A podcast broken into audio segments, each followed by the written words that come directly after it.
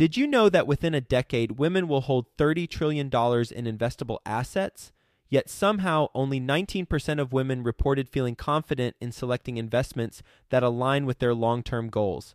Our friends at Invest Her are out to change that. Invest Her Con is the number one premier conference for women in real estate, and it's happening June 2nd through the 4th in Austin, Texas. Invest Her Con is not just another real estate conference. It's a transformational experience focused on real estate investing, business strategies, and self care tactics all designed to help women take control of their financial futures. Gain the knowledge and skills you need to grow your portfolio and build a sustainable business, all while connecting with over 500 women who are playing at the same level. To learn more and to get your tickets, visit investhercon.com today and use the code 100BESTEVER to get $100 off your ticket. That's investher, H E R, con.com promo code 100 best ever to get $100 off your ticket. People are trying to get as highly levered as possible and they're taking out bridge loans and putting on pref or mez and they're levering up to 90%.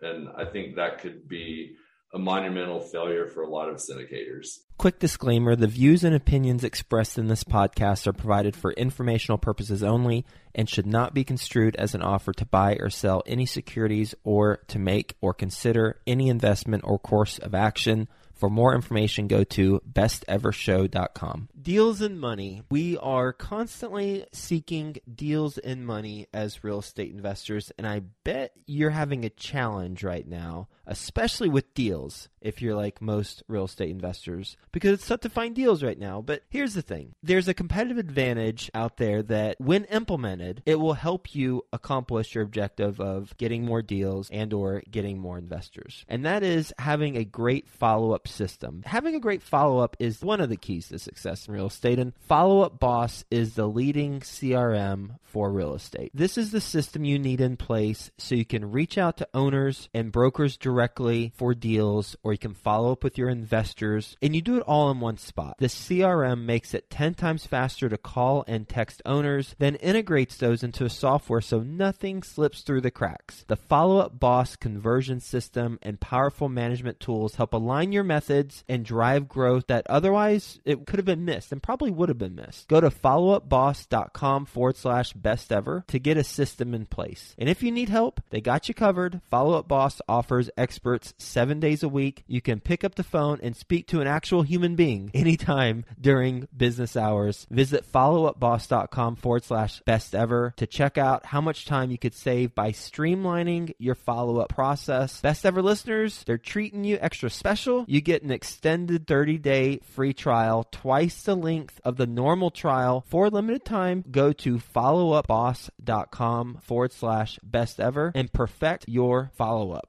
Mark your calendars for the Best Ever Conference, February 24th through 26th, back in person at the Gaylord Rockies Convention Center. Join the experienced community and phenomenal speakers for a weekend of learning the best commercial real estate strategies, building relationships, and quite frankly, having a lot of fun.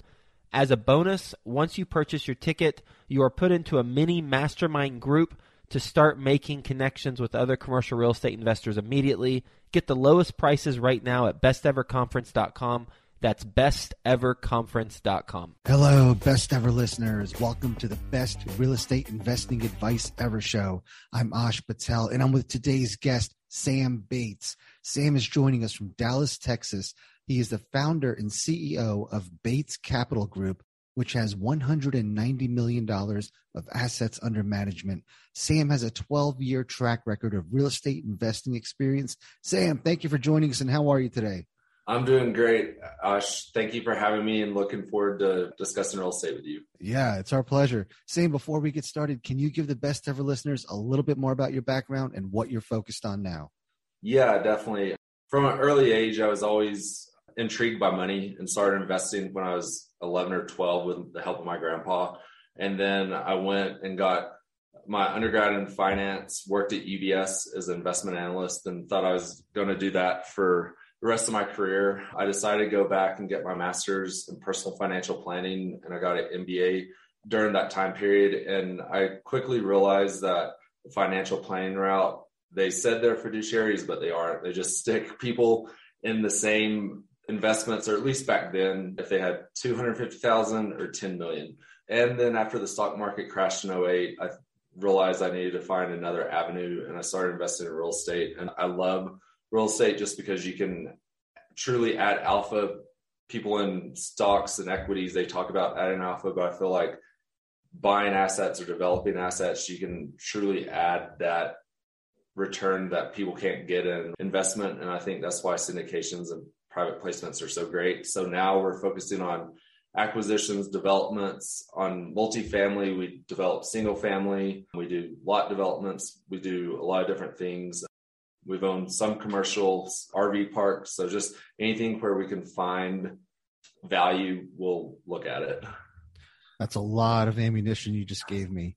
Can you explain to our best ever listeners what adding alpha is or chasing alpha? Yeah, chasing alpha is basically providing more of a return than what the index or the market can give. And the higher the alpha on a stock, the higher the return probability is, but also the higher essentially the volatility is. But I think with real estate, you can correlate it, especially if you have a stock portfolio, you can correlate it where it's actually more diversified and create higher returns than you might just with a regular mutual fund or ETF portfolio.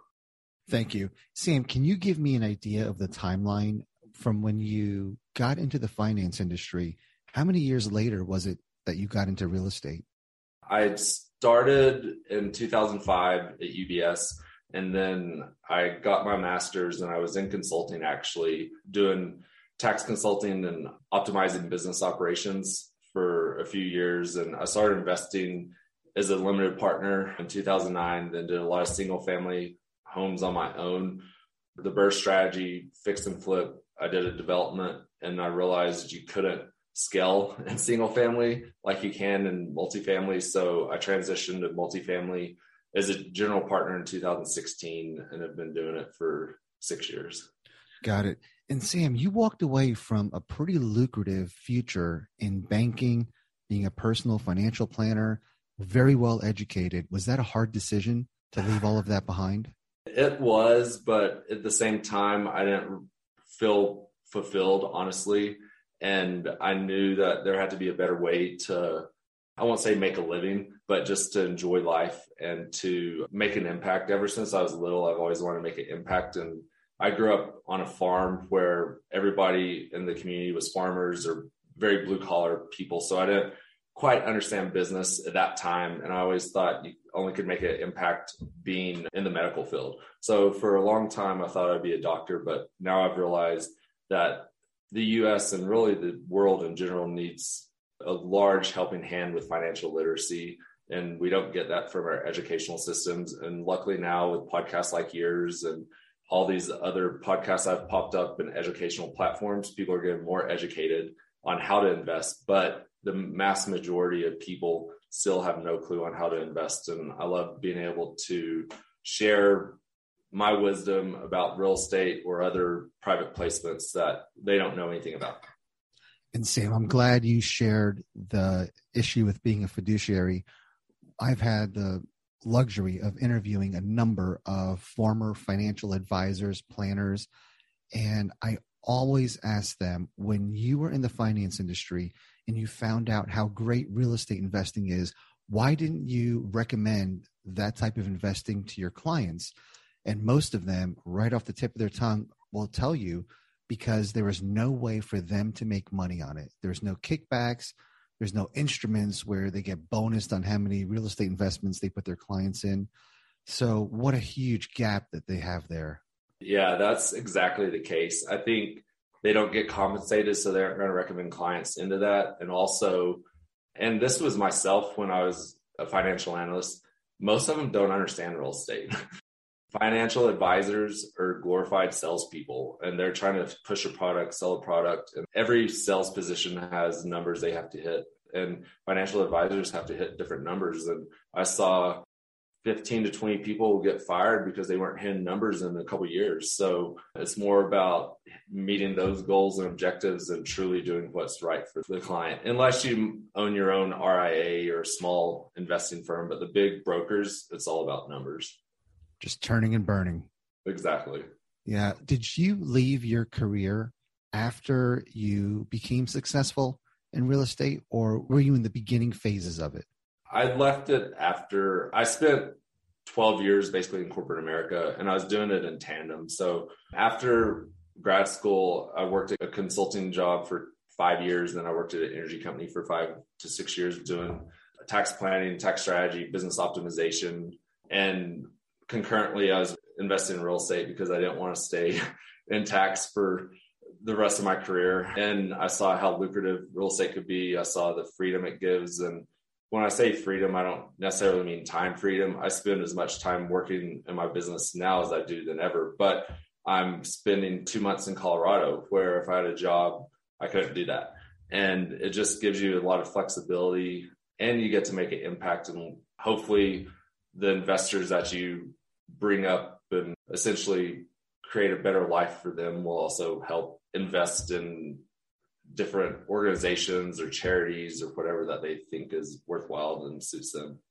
Sam, a great little nugget of knowledge there. A lot of people might have the misconception that if you get into real estate, you can work a lot less, but most of the people that I know work a lot more than they did in the corporate grind, but it's just a lot more fulfilling, a lot more satisfaction. I completely agree.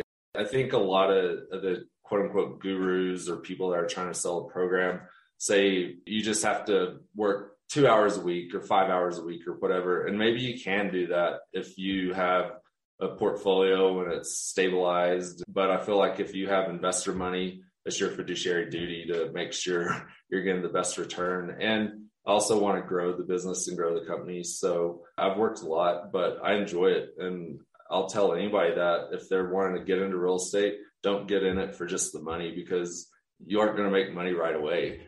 And you should follow your passion and follow whatever you like and enjoy because you're going to spend in 50, 60, 70 hours a week maybe on working whatever business or career you decide. Yeah, we've both been in real estate for over 10 years and we've seen those people that did it for the wrong reasons not have the staying power. You truly have to be passionate about this to make it a success. So, yeah, great point. Did any of your former financial colleagues defect with you into real estate? Not to my knowledge, but I've had quite a few different former colleagues and clients invest with me as a limited partner.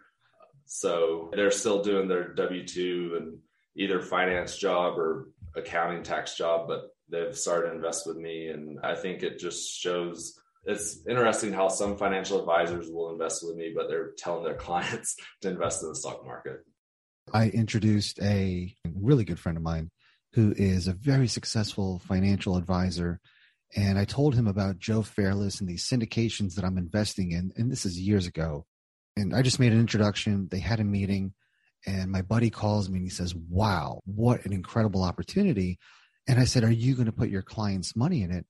And he says, Ash, I have no way to get paid on these deals, but I'll put my own money in it. So, yeah, good point. I got to ask you so you have $190 million of assets under management, and all we've talked about is you investing in a couple single families and a syndication. So, if you don't mind, give me the journey of how you got here. Well, I started looking for multifamily back in 2014. And for the first year and a half or two years, we weren't winning any deals. And we were told that we were too young because at that time I was late 20s, early 30s, something like that. And they didn't trust that we could close. So after about two years of banging my head against the wall, I partnered up with a couple guys. One had development experience, and our first syndication was a mixed use development of 60 apartment units and 10,000 square feet of retail space. And that went really well. And since then, I've been a general partner on 14 projects, mainly multifamily, but some, as I mentioned earlier, just different asset classes, mainly in Texas and throughout the Southeast. What types of asset classes? Mostly apartments and multifamily. I have a thousand twenty-five units of multifamily throughout Texas and the Southeast, but we have done that commercial development. We've done some lot developments. I just bought into a company that they build about 150 homes a year and we're going to try to scale it to a thousand homes over five years. So just dipping my hand in different pots to diversify and hopefully give myself and the investors more diversification than just investing in the standard BC class multifamily acquisition. Well, let me play devil's advocate. What do you say to those people that tell you to be hyper focused on one thing? You're all over the place. Yeah. Well, I think real estate, especially multifamily acquisition and development, is very similar. So if you understand the details, you can understand from a high level. But I've always surrounded myself with great partners. I have four partners that one's been a developer for almost 30 years, one was in PE and worked in tax with financial institutions. One is an attorney and used to work in private equity. My other partner is an investment banker. So we bring a wealth of knowledge and I feel like there's not one thing we can't figure out. And I know it's good to focus. They say the riches are in the niches, but at the same time, I feel like we can look at other asset classes. And one of our developments, we forex our money. And on an acquisition, you aren't going to do that in today's day and age. I agree with you 100%. I will look at anything that makes money. I don't care if it's real estate or a startup or anything. So I agree with you. You mentioned in 2014, you weren't winning any multifamily deals. Looking back with all of your experience now, why was that? What were you doing wrong? Two things. They always say the first deal is the hardest to get. And I will say that because you don't have a track record. Brokers aren't going to take a chance on you. And then also, back in 14, the masses were saying we could have a correction 16 or 17. So I've always been conservative, and that's why we only take down a couple deals a year. But my underwriting was very conservative back then. And if I could have just knew what from 14 to now would have held, hindsight's 2020. But we were looking at deals in DFW for 30 to 50,000. We thought that was high. And now those same deals are probably trading at 150. Well, you weren't alone. A lot of people had the same fear of an economic collapse or recession, but you got over that. If you were to give some of the best ever listeners advice that are looking for their first deal and you don't want them to repeat what you did, what would you tell them? I think you need to be obviously tenacious because you're going to have pitfalls and you're going to have struggles that you have to jump over. But I think what we didn't do, and I wish we would have done, was to talk to experienced people. We were doing a lot of underwriting with rule of thumbs and it just wasn't working. And I think if we could have tweaked our underwriting and reduced expenses or increased income a little bit more, not be as conservative as we were, we probably would have got several deals that year.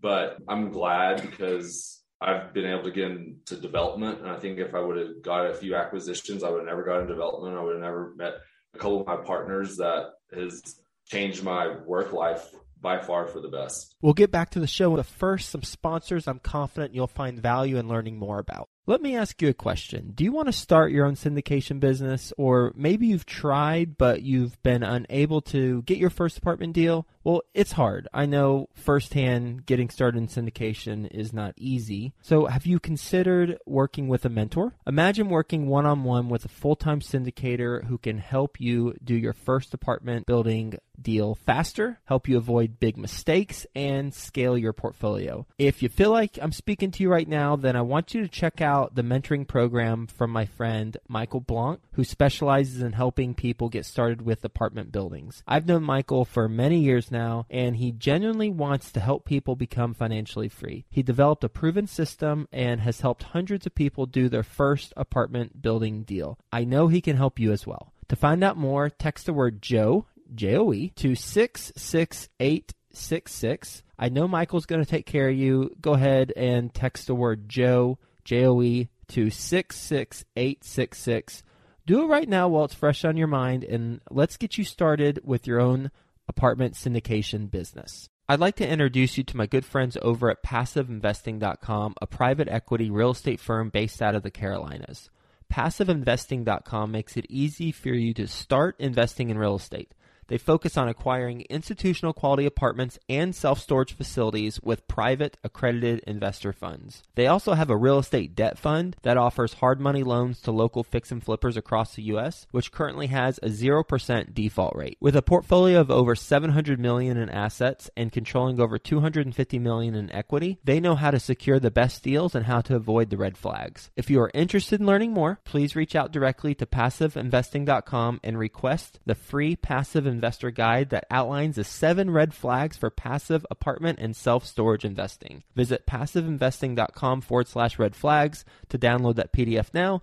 That's passiveinvesting.com forward slash red flags. Sam, your first deal was a big development deal. Can you walk us through that? Yes. We did a 60 unit apartment and 10,000 square feet of retail space. We sold off the retail space pretty much a year and a day after it was occupied just to pay long term capital gains instead of short term capital gains.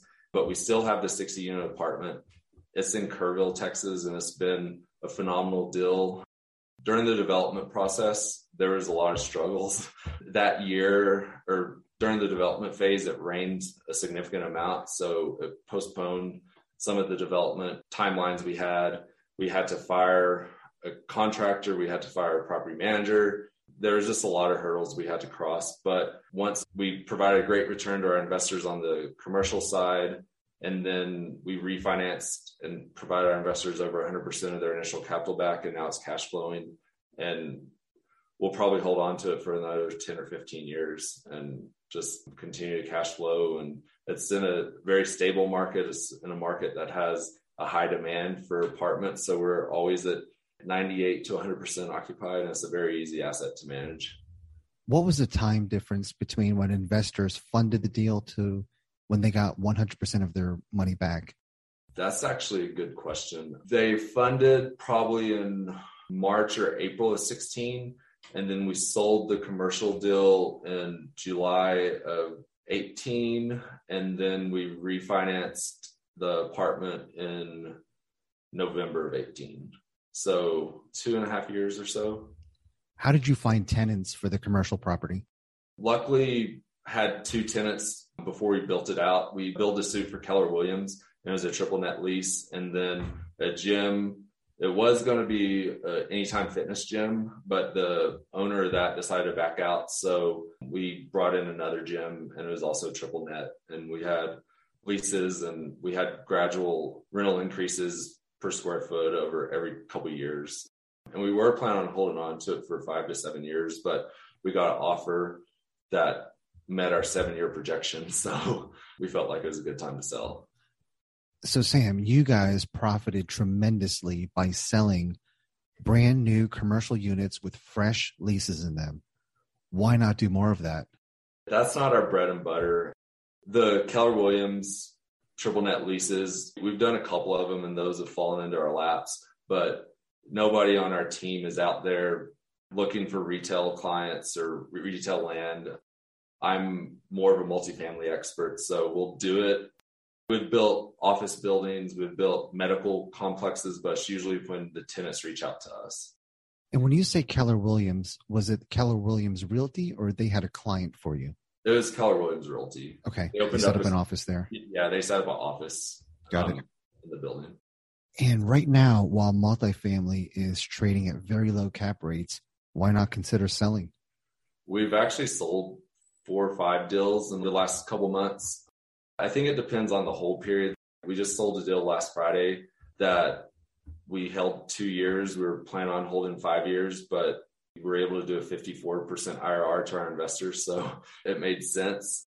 But there's some other deals we've done with joint venture partners that we knew from the get go they were going to be legacy assets that will hold 10, 20, 30 years. So I think it just depends on the plan and who your investors are.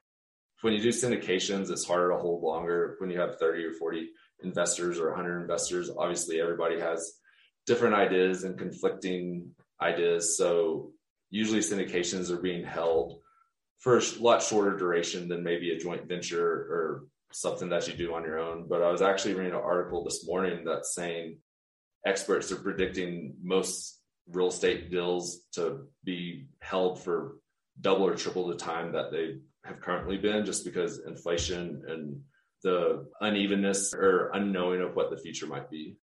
Sam, a crazy mixed use development, a huge project. How did you get investors for that?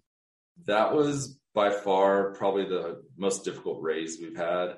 But we went to friends, business colleagues, a couple family members, all of us that were the GPs in that deal. We had a 10 year track record or longer of experience as a professional, and we had built credibility in the other industries where they felt like they could trust us with their money and it paid dividends. And I think we've compensated them, reimbursed them significantly for it. And on that deal, we didn't take any fees. We didn't even take an asset management fee. The split was 80 20. So it was very favorable to the investors. The split was 80 20 to the LPs. Yes. Was there a preferred return? No, there's no preferred return, but there wasn't an acquisition fee, a development fee, asset management fee. We did the construction at cost. So it was very investor friendly. Have you continued to use that model in the future or has it changed? We've done a lot. Our structures change significantly depending on each deal. We've done joint ventures where it's 50 50 splits. We've done 80 20 with no pref. We've done 70 30 with a pref. We've done 60 40 with a pref. It just kind of depends on the structure of the deal. Yeah, so that's a very impressive property that you guys built. What were some of the hard lessons you learned? I think the hardest lesson was it was five hours away from us. So, not working with new people that you hadn't trusted or had a relationship with before, even though they were recommended, they didn't turn out to be what they said. The first property management company, we fired because we found out she was in, essentially embezzling from us. We were going to give her a lease up bonus, but she took it before we gave it to her and she took it without asking and she just took it from our operation funds. So we had to fire for that. Um, there's just a lot of lessons and the cable issue the property management company was going to take care of. We learned that they didn't take care of it. So we had to go and reach out to the cable provider and is probably a 60 day back and forth that occurred during the lease up and it should have been done before the lease up so there was just a lot of things where we learned that we needed to have better controls better checklists to make sure everything was getting done on time and accordingly to plan. Would you develop a mixed use building again? Oh yeah. At least half of my projects have been developments. We have four development in our pipeline this year. Um, all of them are multifamily except one, which is multifamily and single family subdivision. But if a mixed use development came open, I would definitely entertain it. All right, Sam, you were skeptical about the economy four years ago. You have to be more skeptical today. And how are you preparing for what could come? That's a really good question. And I wish I had a crystal ball back then I was probably more skeptical, honestly, than I am now because I just didn't know as much as I know now. And with the Fed and then the other governments around the world printing $40 trillion in the last couple years, I don't know how the economy is going to go in the future. I think a lot's going to depend on the midterm elections and then maybe even the election in 2024. I've listened to a lot of experts, and some think that we're going to go through a continued expansion till maybe the end of the 20s, which that just seems crazy since we've been in an expansionary time basically since 08 to 11. To have 20 years of good times is hard to believe. So I'm not going to predict if it's going to crash or not. But to answer your question on how to hedge against it, I've become very selective in the acquisitions. I think people that are paying three or three and a half caps on 1970s and 80s deals, they could get taken out if the tide changes. We're focusing more on developments, and people say that developments are risky, but I could easily argue it's a lot less risky and we de-risk the investments when we can build at seven or eight or nine caps and sell at four or five caps or even three caps in some markets. So I think you just have to be cognizant. You have to be a fiduciary and pay attention to the markets. And each market is different. Dallas is different than Atlanta. Those are two of the markets we invest in. So I think you just have to have intimate knowledge of each market. And one thing I've learned over the years is it's happening a lot now is people are trying to get as highly levered as possible and they're taking out bridge loans and putting on pref or mez and they're levering up to 90%. And I think that could be a monumental failure for a lot of syndicators. So trying to have the right debt and just making sure you can cash flow throughout any correction. Sam, what is your best real estate investing advice ever? That's tough. There's so much. I would say be educated and surround yourself by great people and experienced people and just be passionate and focused. And if you stay focused and surround yourself by great people, you can do some great things. Sam, are you ready for the best ever lightning round? Yes, I am. All right, Sam, what's the best ever book you recently read? The most recent book that I think changed my life is Who Not How. And I've always been a person that's a doer. And now I've realized I can't keep doing everything if I want to grow and expand. So we've brought in a lot of employees over the last six to 12 months. And it's taken a lot off my plate where I can focus on the $2,000 an hour task or $250,000 an hour task instead of $15 an hour task. And Sam, what's the best ever way you like to give back? There's a lot of different charities that I like to give back to.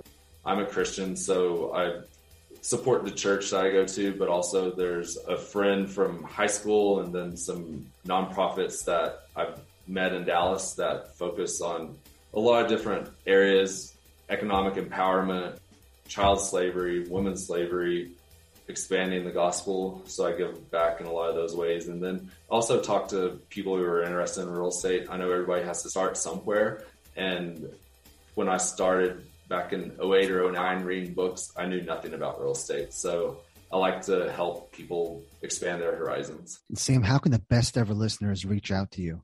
You can reach me at batescapitalgroup.com or my email, sam at batescapitalgroup.com Sam, thank you again for sharing your story with us. Coming from the financial industry, having your master's degree, being a personal financial planner, and then finding real estate and having $190 million of assets under management.